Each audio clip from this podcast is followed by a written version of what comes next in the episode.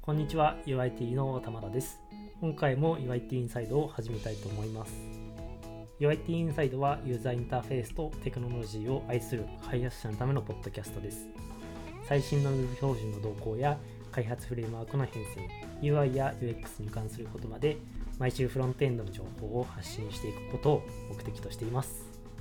えー、今回はですね、花谷さんと,、えー、と2人でメディアセッション API という API について、えー、話していこうと思います。それではよろしくお願いします。お願いいたします。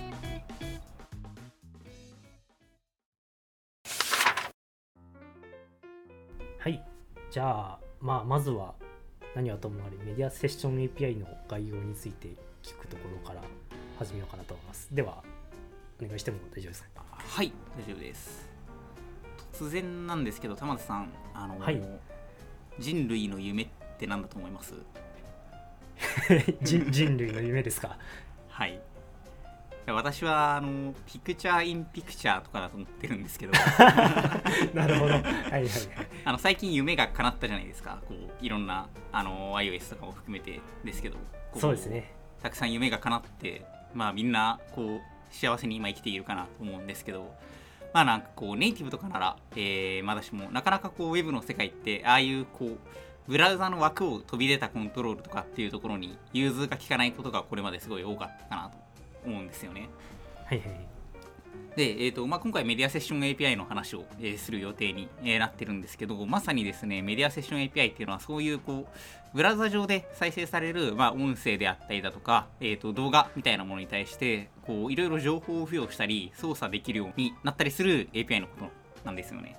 まあ、つまりは、あの、PIP 時代とかに、まあ、いろいろこう、好きなことができるような API だと認識してもらえるといいかなと思っております。うん、なるほど。で、メディアセッション API なんですけど、今は一応、えっ、と、仕様としてはエディターズドラフトって形になっていて、まだこう正式なものじゃないんですけど、なんか一方で実装状況としてはかなりこう、いい状態になっていてですね、まあこう、いわゆるモダンブラウザでは全部実装されていて、あのー、サファリも含めてですね、モダンなブラウザだと全部実装されていて、もう現在時点で一応こう使う分には不便しないような実装状況になってるかなっていうので、実はブラウザ側からもそういった音声や動画っていうコンテンツに対していろいろアプローチできるような状態に今なっているっていう感じでございます。うん、あなるほど。対応状況もそうですね、Chrome、Firefox、Safari 対応していてって感じですね。そうですね。なんでもう、あのまあ、エッジとかもそうですけど、まあ、基本的なブラウザと何でも使えるんで、もうこう、普通に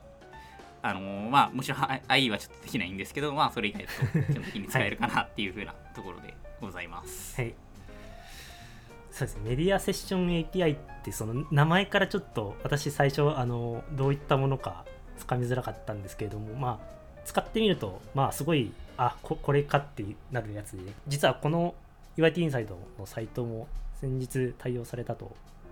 聞きまして対応もうしてるんですよねあそうなんですよ。実は今これ多分このエピソードが公開されるのが金曜日なんですけどその2日前の水曜日に撮ってるんですけど実はその収録日から見て前日の3月29日の火曜日に対応したのがデプロイされたところでしてなんか実際今、えー、せっかくアクセスして見てくださってる人もいるかなと思うんで、まあ、ちょっと触りながら見てもらえるといいかなと思うんですけどもうバッチリ対応して使えるような状態となっております。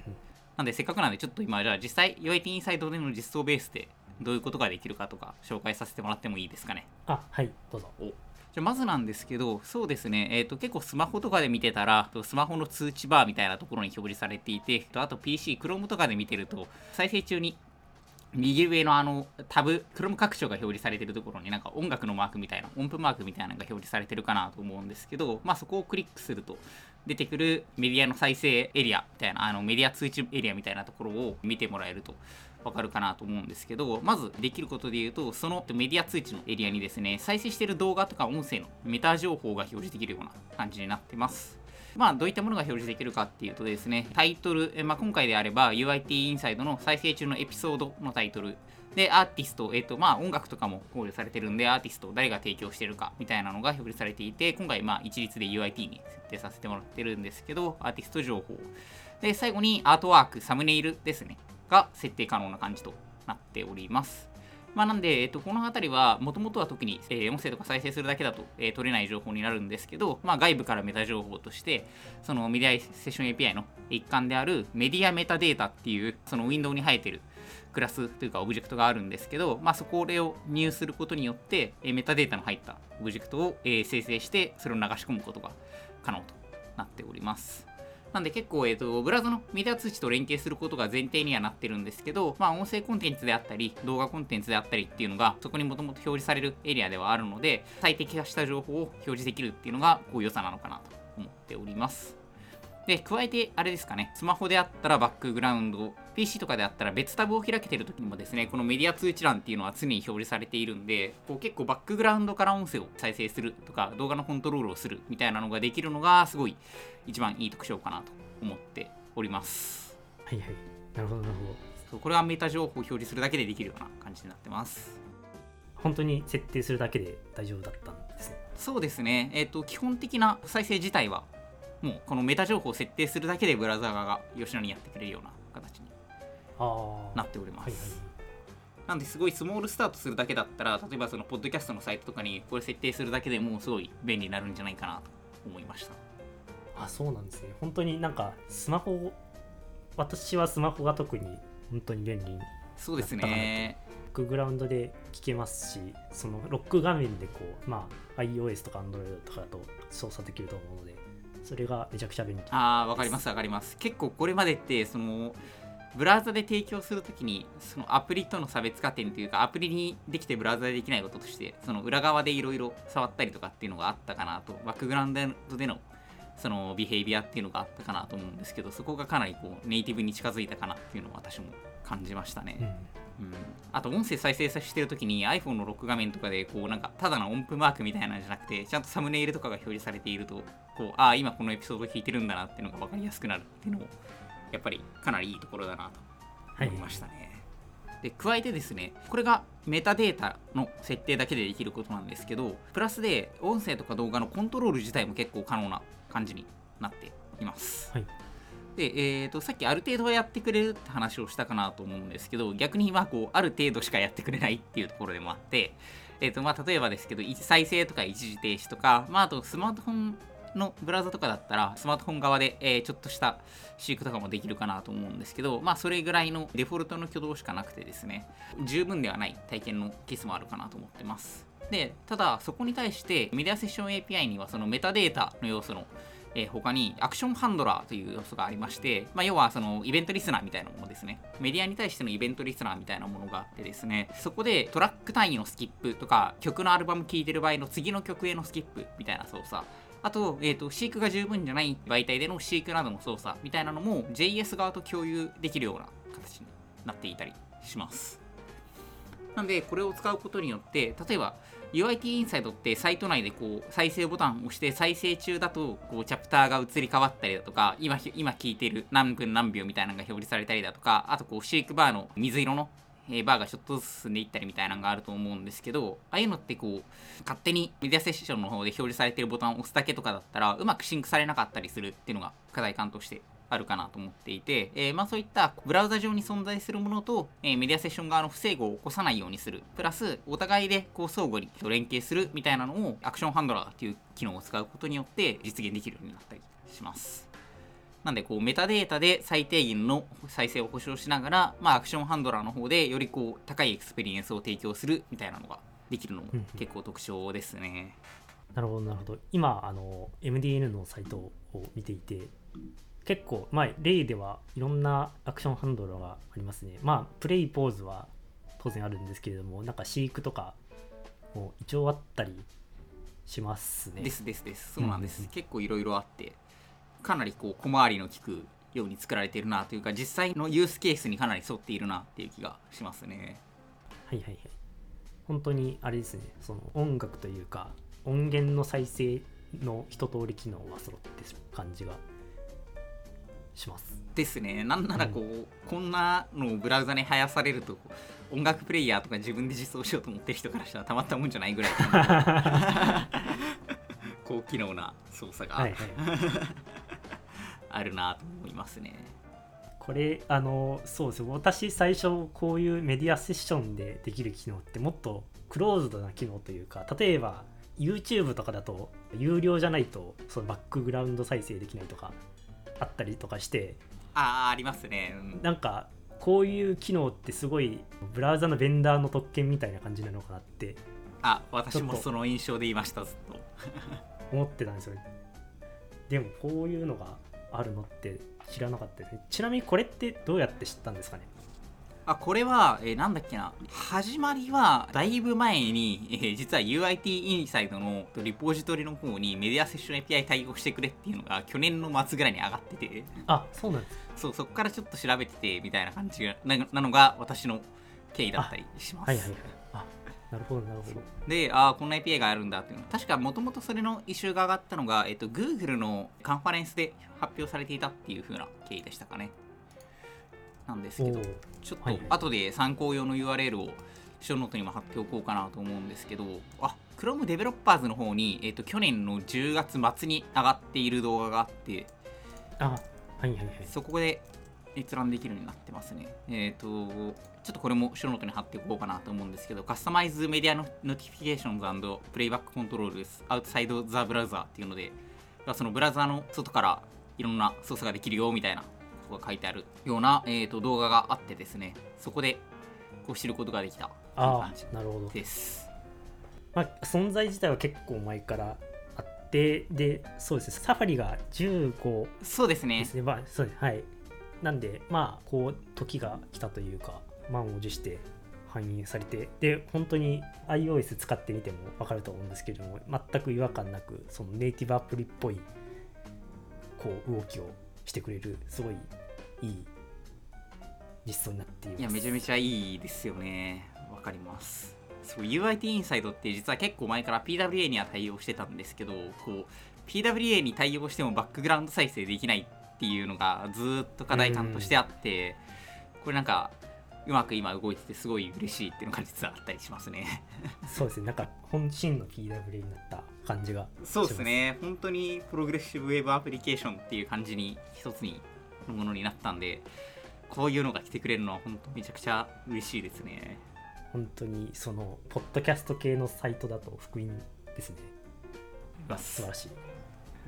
まあそんな感じでかなり便利なんですけど一応注意事項としてセットアクションハンドラーでできるそのアクションハンドラーに関しては結構実装状況がまちまちなところがあるみたいなんで使うときは、えーと、ブラウザ横断して使ってみるといいかなと思います。なんか例えば、私も実際あの iOS サファリとかで触ってる分には完全なえーと、ストップがなくてポーズしかなかったんですけどちょっと玉田さんに Android で見てもらったらストップが絶対に生えていてストップのハンドラーは実装しないといけないねみたいな話になったりとかでなんかこう表示されるかどうかとイベントハンドラーが実際反応するかどうかみたいなのがまちまちっぽいんで、まあ、えー、できればクロスブラウザで確認しながら実装するのがいいかなという感じでしたね。うん、あのコントローラーは本当に OS のネイティブの機能なんで、まあ、ブラウザもそうですしメジャーなこう OS とかは確認した方がいいかもとは思いますね。もしかしたらこう例えば Windows とかでもその OS で提供するプレイヤーみたいなのがあるかもしれない。知らないですけど。っていう感じなんであれですかね。こうとりあえず確認はしてないけどハンドラーを実装してみるとかでもいいかもしれないです、ね、ああそうですねそうですね。一通り想定されるシチュエーションをやっておくとかはいいかもしれないです、うん、まあそれをあの使うかどうかはその OS とブラウザ次第って感じ、ね、そうですねそうですね。っていうのがいいかなとは思います、うん、じゃあそうですね。あのー、メディアセッション API めっちゃ便利っていうことは分かったんでもうちょっとなんかこう、えー、ポッドキャストもそうですけどどんなサイトに使えそうかのを考えていますかねああですね。なんかそれで言うと結構使ってみた感じ。なんかもう音声とか動画とか使うようなまあえっ、ー、とポッドキャストであったりまあ動画サイトみたいなところとか、だったらもうとりあえず対応しといて全然損ないかなと思いました。まあ、最小限のこうメタデータつけるだけだったら本当にこう入してそこのオブジェクトに必要なデータ放り込むだけみたいなんで対応できるんで、まあ、ほぼ実装コストゼロぐらいかなと思いますしなんかウェブページ内のそのコントロールと連携するみたいなのもめちゃめちゃコストがかかるっていうわけでもないかなと思ったんでなんかこう結構とりあえずで音声とか動画使うなら、まあ、だからそれが主体なコンテンツとして取り扱うサイトならもうどこでも結構使えるのかなっていう風な印象があります。ただまあその高機能さみたいなところをどれだけ引き出すかみたいなのは結構サイトによるのかなと思っていて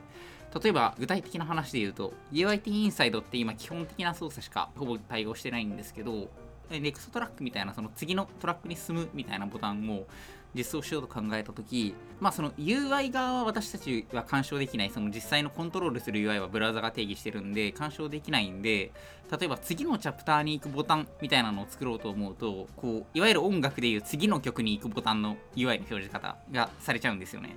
でとはいえこうポッドキャストで次の曲に行くボタンを押した時に次のエピソードにいきなり飛んだら多分誰もその体験は求めてないんですけどなんかこう次絵を押した時に次のエピソードじゃなくて次のチャプターに行くっていうのもこうこれまで私たちが学習してきたこう UI の基本的な体験と乖離するっていうのがあってなんかそれはそれでそもそも押してもらえないんじゃないかみたいなところもあったりとかしていてこうどこまで対応するかっていうのはサイトの体験と UI がどれだけマッチしてるかみたいなのによるかなっていう風な印象を受けましたね。悩ましいですねそのいや悩ましいですね、うん。その音楽プレイヤーとして特化してる API だからこそそれをそのままポッドキャストのサイトに流用できるわけではないっていう。ああですですですです、うんうん。そうですね。なんで比較的そういった一気に次に飛ぶみたいなのってなんかこう短時間の動画や音声に短時間って言っても5分ぐらいまでのはい。動画や音声を想定してると思うんで、こう長いものに対してどういうアクションを取るかみたいなのは結構難しいところだなとは思いましたね。うん確かに。とりあえず対応とかすごいそのアクションハンドラーのところはまあこういう議論とかはあると思うんですけどそれ以外のメタデータとかはすごい本当にいつでも対応そう。ですね。すぐ対応できそうなんでメタデータはとりあえず対応するで全然いいかなっていう風な気がしました。アクションハンドラーの方もなんかこう Google とかが仕様に入ってるなら Google とかって言ってもこう YouTube とかってチャプターとかもあるしこうロジックとしてはこれまで MP3 には実はチャプター書き込める仕様がちゃんと存在するんでそういったところをこう尊重するならチャプターっていう概念があってもいいんじゃないかみたいなことをこううまく Google とかが実利も兼ねて言ってくれると嬉しいしそうなったらアクションハンドラーをもっと有効に使えるんだけどなみたいなのはちょっと感じたりはしましたね。あそっかそういうのがそうですね一応あの MP3 とかって使用上チャプターが載せられるんでそういったものの需要があるっていうのはこれまでのその音声ファイルの歴史としてあると思うんでなんかそこは全然沿っていいのかなみたいな気はしましたね。うんなんかめっちゃああれな意見ですけど有料プランとかに使えそうです。ああそうですね。有料会員になったらバックグラウンド再生いやまさしく YouTube なんですけどなんか本当にコストもかからないし実装側からしたらいいコストしかないですね。確かに。し逆にコストかからない割に体験に直結するんでこういうのも有料プランとかにされる。と 課金ポイントができましたね それがいいかどうかはと思う そうですね。これはあのな内緒でお願いします。ここだけで。まあそんな感じではい。かなり便利ですし、とりあえずで使える機能じゃないかなと思いました。皆さんもぜひ使ってみてください。結構あの音声を取り扱うサイトって限られてるっちゃ限られてるんですけどももし使ってたらぜひって感じですね。本当に便利です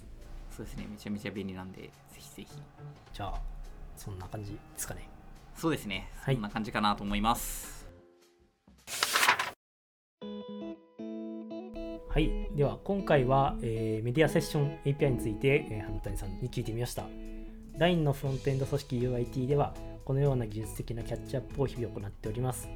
UIT インサイド以外にも毎週の社内勉強会でフロントエンドの情報交換を行っています